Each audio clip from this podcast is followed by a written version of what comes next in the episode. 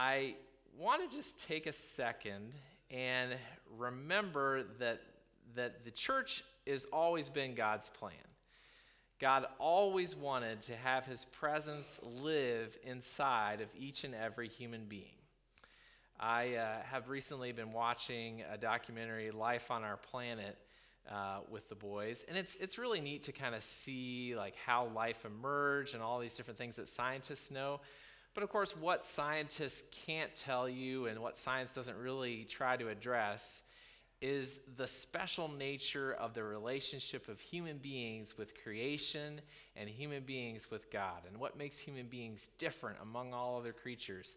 And that's really where Scripture comes in. I, I, I, always try to encourage people to say, like, hey, don't, don't fight about like what science says versus what the Bible says, because the Bible's not trying to be a science book. What the Bible is trying to do is to tell you about the relationship that God has with human beings and how that relationship impacts everything we see in the world around us. Something science is never going to be able to try to communicate to you, just like scripture isn't written to be a science textbook to tell you, okay, here, this or that formula adds up to this or that. The writers of scripture, that's not their job. That's not what they're interested in. They're interested in talking to you about how God reveals himself to human beings. And so we know from the beginning that we looked at Genesis to Revelation that God's plan is to reveal who He is to the universe through human beings living on the earth, among the creatures of the earth, and all the beauties of creation that we see around us. God says it's human beings who are going to reveal who I am, how I love, the kind of relationship I want to have with all living things, and the kingdom that I want to bring into reality is going to happen through human beings. And so we have seen how complicated that got through as we've gone through the Bible. We've seen from the beginning that human beings, of course, decided, well, I'm not sure God's plan is really the best plan. I might be able to come up with a better plan. And then there's all kinds of chaos and confusion that comes out of that. The world isn't what it's supposed to be. Things don't go the way they're supposed to go because human beings say, eh, my plan might be better than your plan, God. But then eventually we have this great uh, reintroducing of God's plan that happens through Jesus that, one, that as God once entered into the world by breathing his life and his spirit into Adam and Eve, into the beginning of human beings in this world, he now reintroduces his spirit and his presence again, and it's through the man Jesus, the human being Jesus, who comes and lives his life as one of us, the fullness of the presence of God in human flesh, introducing, reintroducing God's kingdom into the world. And as we heard last week, Daniel and other writers in scriptures promise us it is a kingdom that will not end and a kingdom that cannot be destroyed, a kingdom that cannot be uh, thwarted by other earthly kingdoms because even if you kill it, the kingdom will still live. And we know that because of the life, death, resurrection of Jesus and ascension and pouring out of his spirit. So that's all seen for us in scripture, and that's what Revelation is really about. Now, it's important for us to think a little bit about Revelation in terms of the context that it was written. Uh, as I kind of said to you a couple weeks ago, writer of Revelation, we should think of as somebody known as the prophet John. It's probably not the same John, the son of Zebedee, who wrote the Gospel of John and 1st and 2nd and 3rd John, because when we look at the Greek, they are wildly different books written in wildly different ways. Even if you read in English, you will notice they sound a lot different from each other. And that makes sense because there were obviously tons of people named John, Johanan in the first century. So it wouldn't be surprised that there are multiple church leaders. He's probably writing towards the end of the first century under the reign of the Emperor Domitian. In the early Christian movement, there were two primary crises that happened early for the Christians. First, as we talked about a little bit, Nero. Nero, crazy emperor, one of the first times in the history of Rome. Caligula wasn't great. But Nero was the one that everybody said this whole thing might collapse because he's insane and he's doing a lot of crazy things. And one of the things that he did was to blame fires and unrest that happened in Rome on Christians and then proceed to slaughter Christians on a whole scale level. Paul and Peter died in the persecutions under Nero. That thinking and that event is reflected in Revelation. Something similar is happening under the Emperor Domitian in around 90 AD, which is probably when Revelation was written.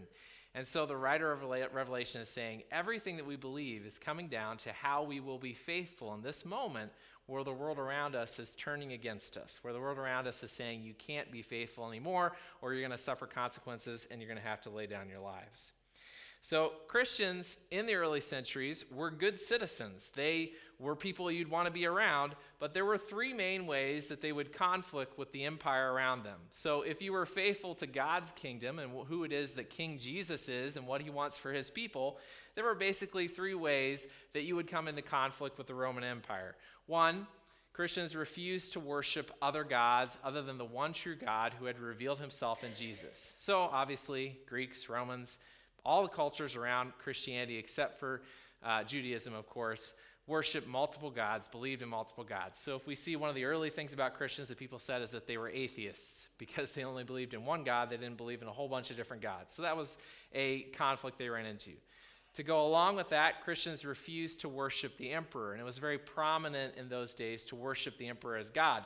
One of the primary historical artifacts we have of the emperor Domitian was his insistence that city states and citizens would worship him as God.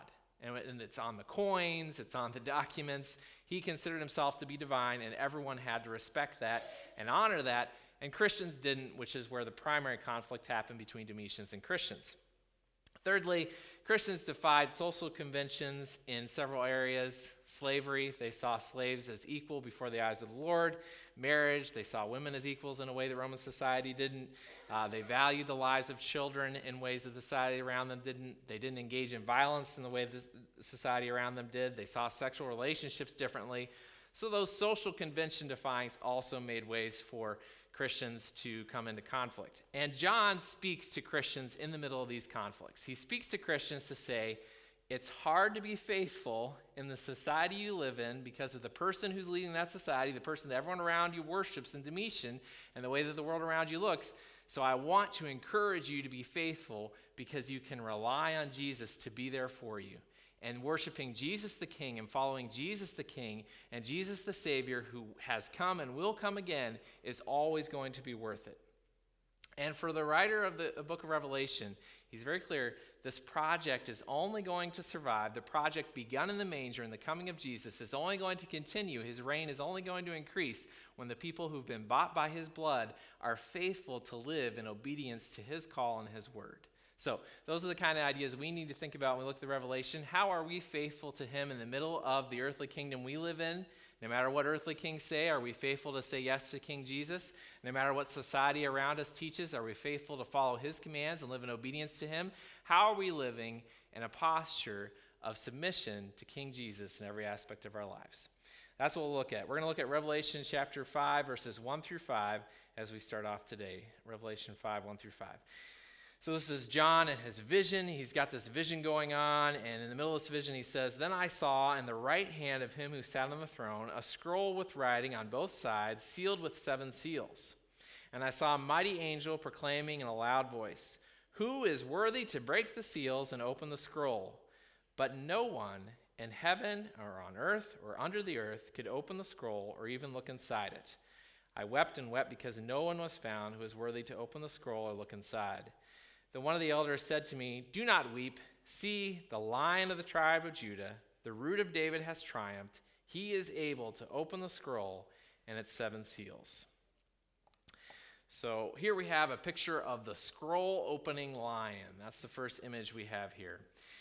Now, very important to know if you're looking at the book of Revelation, Revelation starts off in chapter 1 uh, it says, the revelation of Jesus Christ, which God gave him to show his servant mu- what must soon take place.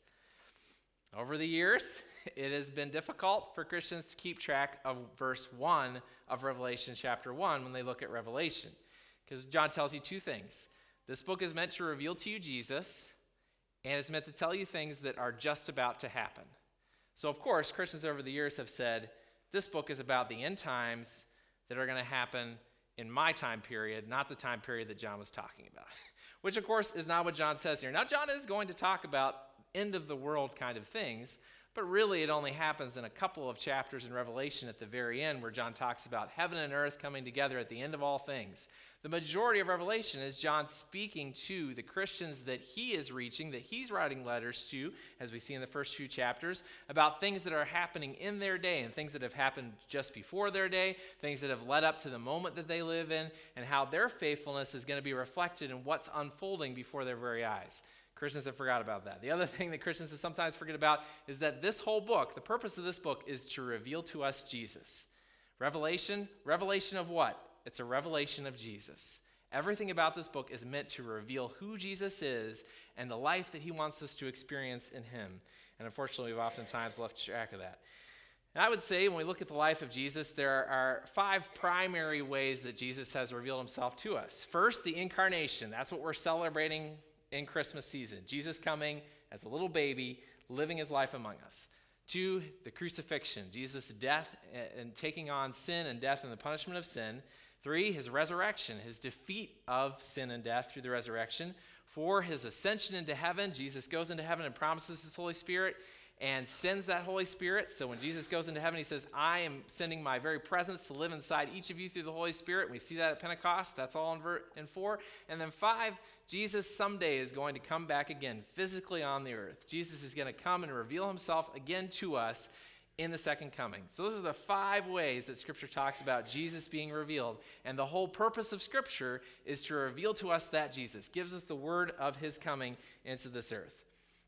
So, John spends time talking to the early churches in Asia, telling them about uh, this Jesus and what he's all about, his love and his presence. Now, when I, um, I, I, I, enjoy the writings of C.S. Lewis, and we recently celebrated the 60th anniversary of his passing. C.S. Lewis actually passed away on the same day that John F. Kennedy Jr. was shot. So it kind of went underlooked in the headlines. I don't know why. But um, he, he passed away. Now, he had an immense influence on the church, wrote a lot of great books. And one of the, the thoughts that C.S. Lewis had that has always struck me is uh, C.S. Lewis in his book Perelandra. He imagines uh, that God is doing the Garden of Eden again in another planet, which in his day they didn't know what was going on in Venus, so he sets it up as Venus. But it's another planet where God is setting up a Garden of Eden. And there in, in, this Garden of Eden, of course, there are these creatures that God has called into relationship with himself. There's uh, a man and a woman, so to speak, that God has brought into relationship with himself. And God looks at this situation and he's trying to accomplish his means of showing love and revealing himself to them. And in that moment, uh, there's a question of whether or not they're going to fall. And C.S. Lewis says in that moment, talking in his book, he says, if they fall, it's going to be twice as bad as the fall that happened on earth. It's going to be another level of fall and evil that's introduced into the universe. And then what, blowed, what has always blown my mind is that C.S. Lewis says, if they fell, if it was twice as bad a fall, there would be twice as amazing a redemption. So he says, if redemption of earth is a square, redemption of this next planet would be a cube. It would be to the next level. Now, I, that's always been something I've loved to think about, and I introduce it here to, to have it in the back of our minds as we see this scene unfold before us in heaven because we the scene is John is before heaven. He's seen the scene before the throne of God. It's this amazing scene where there's these four wild creatures and then there's all these elders and saints before God's throne. And every time the creatures sing to God, the elders and saints fall and cast their crowns before the throne and they sing. And then John tells us, well, the creatures are always singing. So every moment of their existence, these people in heaven are constantly falling before the throne of God. They're constantly singing about the greatness of God and his love for them and the redemption that he's purchased from all humankind. And in this moment, he then sees the scroll that nobody has the answers for. And uh, it kind of reminded me a little bit in this passage of like King Arthur and the sword and the stone, right? Nobody can pull the sword out of the stone except the one who's been chosen. Nobody's going to be able to lead England except the one who can pull the, sword out of the stone. In even bigger sense, John's got that sense here. No one is worthy to open the scroll. All the secrets to all of creation, the redemption that we need, the way to make life what it's supposed to be is contained in the scroll. No one is worthy to open it. No one has the answers. For years and years, society has tried to come up with what's going to make sense of the life that we live on this earth, with death and the suffering that it produces, with the innocent that pass away, and how does that make sense with uh, the, all the, the goodness that is in the world that is foiled by evil human beings that get in the way of that and, and produce suffering. The world's trying to make sense of all this, and all the answers are in the scroll, and no one's able to open it. No one can bring the redemption that's needed from the fall that has happened in human beings and the desire that God has to reveal himself to human beings. Somebody's got to open the scroll. And then all of a sudden, we see introduced in the scene the lion of Judah, the root of David. He is worthy to open the scroll. there are so many moments in Revelation where you've got to have that like ooh feeling down go down your back. Uh, one of the first ones that comes up is Jesus shows up in chapter one and he says, "I was dead, but now I'm alive again, and I've got the keys to death and hell. If I'm worried about my future, I know who's got the keys." I know who's got my future in his hands. And Jesus says, no matter what the world has to throw at you, I have already beaten it. I have the victory. Here's the proof moment of chills down your back. This is another, supposed to be another one of those moments. It's the one who's been promised. Uh, the Old Testament, all the prophecies, everything we looked at to the point of this point in Scripture is answered in this lion, this root of David who's come. You understand that idea of a root of David? Uh, that's that idea that this, this one that God called that said, I want to have a relationship with God, my heart is going to be after him. This is the very root of that relationship God wanted to have that we see in Jesus and David. We know David messed up. We know David didn't do everything right. This one's even better than that. He's the root of that heart that God wants every person to have, and he's revealed in this lion who's come from the tribe of Judah. Now, if you know anything about Judah, you know Judah also not a perfect person. Judah, a person who, who uh, didn't do everything he was supposed to do, but God promised he was going to bless the whole world through Judah. That's the one we see here, this lion who's come. And again, so I want to back up for a second. Look at this passage. Think about that mind blowing idea I gave you from C.S. Lewis. Uh, that this idea that no matter what the cost of redemption has to be, this person will pay it. No matter what needs to happen for human beings to be made right with God, this person will do it. Uh, incredibly important for us to remember when we look at Christmas this idea that God wants to have relationship with human beings. He wants to have a relationship with you, wants to have a relationship with you, with every single one of us. God wants to have a relationship with us. But we're messed up. We can't, we can't do it. We, we want to do things right, and we just find that we can't do it. We've got this inward bent inside of us away from God, and what's the way to fix it? The problem is when we, when we find that inward bent, we do things that we shouldn't do, and we make life for ourselves that shouldn't be that way. We hurt our family and our friends, and things aren't the way they're supposed to be. There's brokenness inside of me, and who is going to deal with that?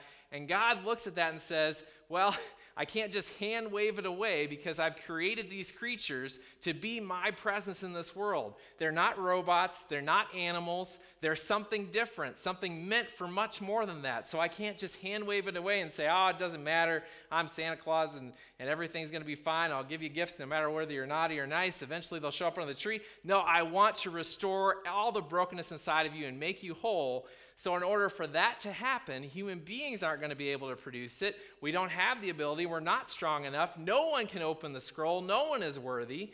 So, God Himself has to become a human being because it's a human problem that needs a human solution that no human being can provide.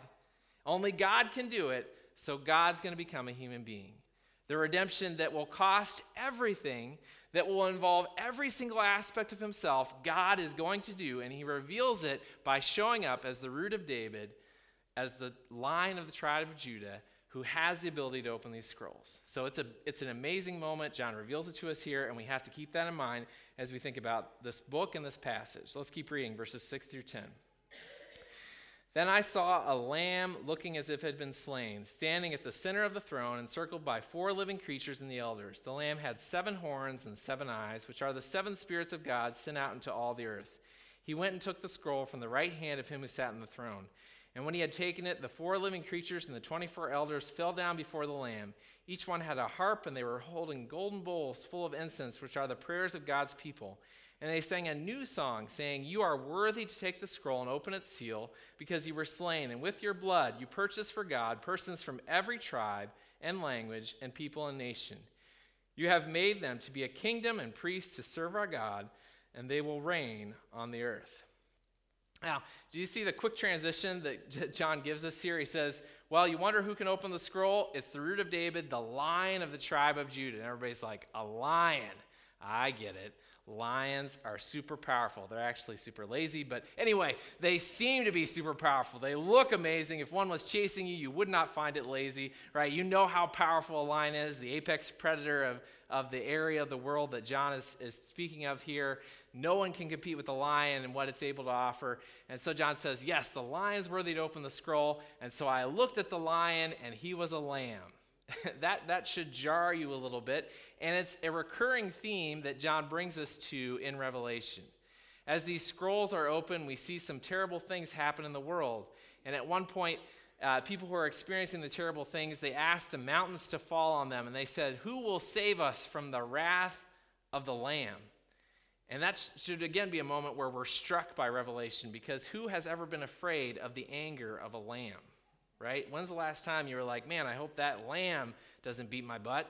Like that, that is, uh, if you are afraid of a lamb, I'm sorry, you need to hit the gym a little bit because they're very, they're very fluffy and cute. You should not be afraid of a lamb.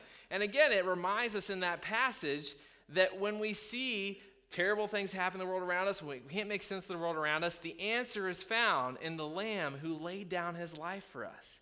And Jesus, who died on our behalf to purchase for himself a people from all tribes, nations, and language, languages. Jesus, who wants a family made out of all human beings on earth, he's done what it takes to make things right between us and God. So when they cry for the mountains to cover them, when they say, Save us from the wrath of the lamb, we're meant to look at this passage and say, Save us from the wrath of the one who wants to save us. Every purpose of his life is to save us and to bring into right relationship with God.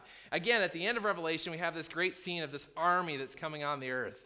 And this army that's going to come and fight against all evil and all those who are resistant to God.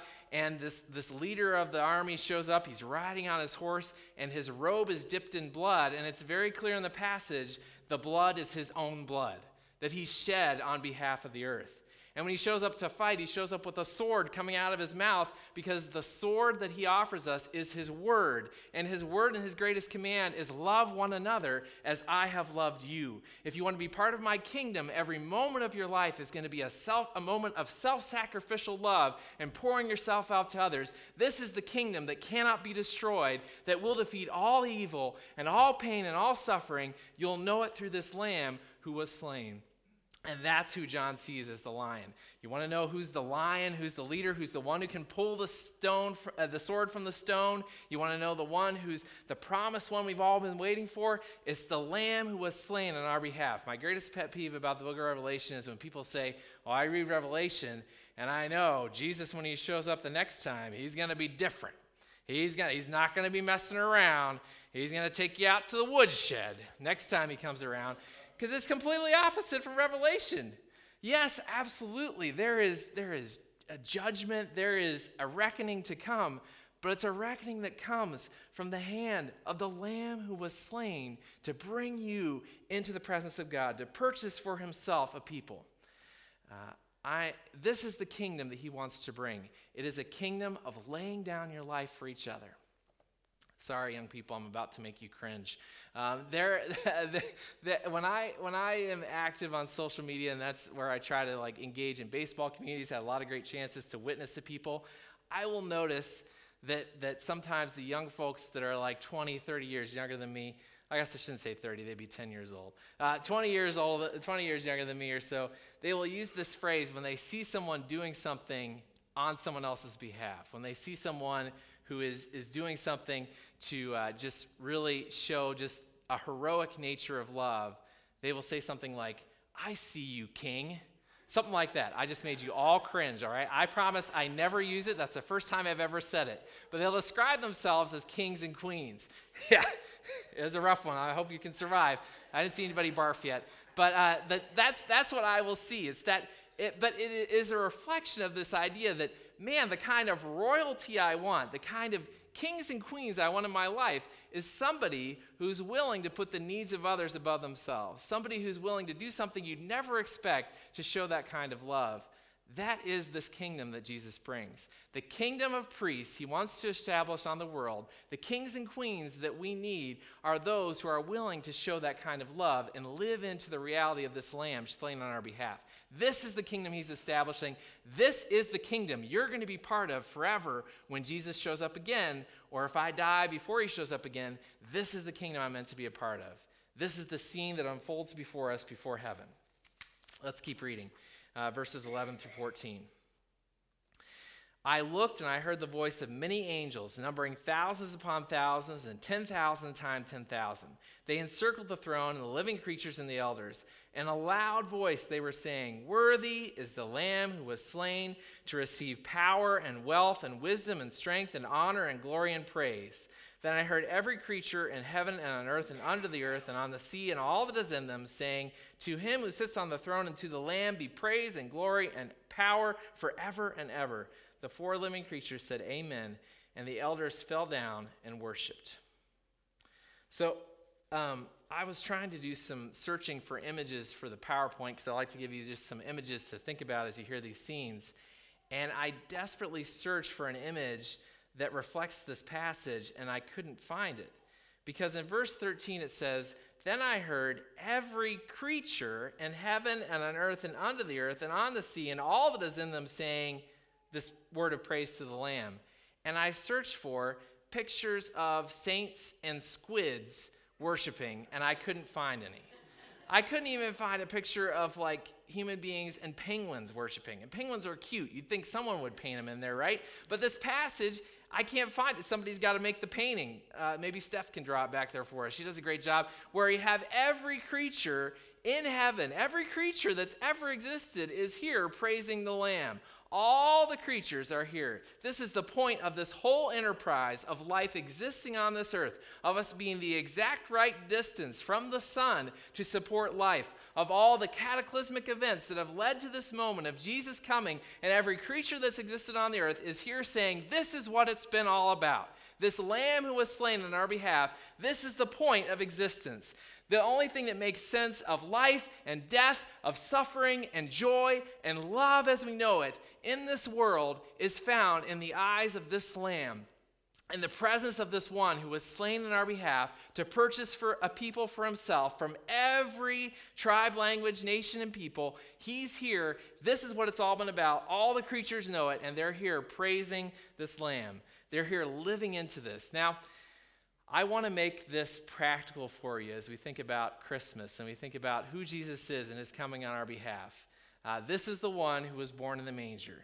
This is the one who was born to the poorest of the poor, uh, who was born into a situation that is hard to imagine of a, a, girl who's not married and engaged, and then she has to say, Hey, I, I'm pregnant through the Holy Spirit, and somehow God chose the perfect dad for the situation who experiences a dream and says, I buy it. I'm a, I know it's true. I know that God is here and He has given you this child, and I'm going to raise him as my own. And Jesus' whole life is impacted by this father who's obedient and gives uh, out of self sacrificial love every moment of his life. And this, this uh, mother who just a young girl in Nazareth hears the angel shows up and unlike anybody else pretty much who's encountered an angel throughout scripture when the angel tells her something impossible she says may it be to me as the Lord has said. And her son's life is defined by that obedience that she shows. Jesus who comes in the manger he is the one who fulfills this promise of being faithful and obedient to God no matter what the situation. The posture of Jesus life is a constant posture of yes to the Father and the will of the Father being accomplished in him through the Holy Spirit. And God says, that's what it's all about. That's the kingdom that I want to bring. That in your life, in your heart and your mind, your posture is one of always yes to what I want. So I, this past week, I was watching some, some services of pastor friends of mine, and I noticed a couple of them uh, asked their congregation to do centering, centering breaths. And I'm never going to do that. Um, nothing against them. Uh, centering breaths are great meditation. I'm never going to be able to do that. Just, it just isn't something that my stuffy Anglo Saxon self can do. But what I can do, and what I want to ask you to do today, is to think about your mental posture, your, the way that your mind is. And it's I've realized that this is something I have to Chelsea and I have to have our kids understand. How to live into this mindset of, of what your dad and mom ask you to do is something that you're gonna first reaction is to say yes because you trust them, because you know that what they have for you is best. It is a tough thing to learn, and it's okay for it to be tough. As parents look at their children and say, "Hey, this is something you need to work." Uh, that um, that this it's okay for it to be tough because that's how you learn to be an independent person in your own self is learning how to how to make those good decisions on your own. So it's okay to question and figure that out. And some of us, Elliot, question a little more than others, and we have to work on that together. It's okay. It's okay for that to happen. And as I look and I see that happen in my children, I realize that's what needs to happen in my life more and more, I need to have a constant posture of trust to say yes to Jesus, the one who was slain on my behalf, the one who offered his life for me, that my posture inside my mind, inside my heart, my very being needs to be one of saying yes to him because that's what's happening every moment of existence before the throne of God for all time is just a bunch of people saying, Yes, whatever it is you want, I know it's worth it. Whatever it is, the direction you have me to go, I know it's worth going because you offered your life for me. Everything that you have, you gave to me. So I offer everything I have to you, knowing I can trust you. So, my question for you today is that your posture inside of you, in your mind, in your heart? Are you working on developing that tenderness, that yesness, that let, let it be as you have said? Let it be to me as you have said, I am the Lord's servant. Is that the posture of your life? Because that is the kingdom that Jesus, the one who was slain on our behalf, wants to bring.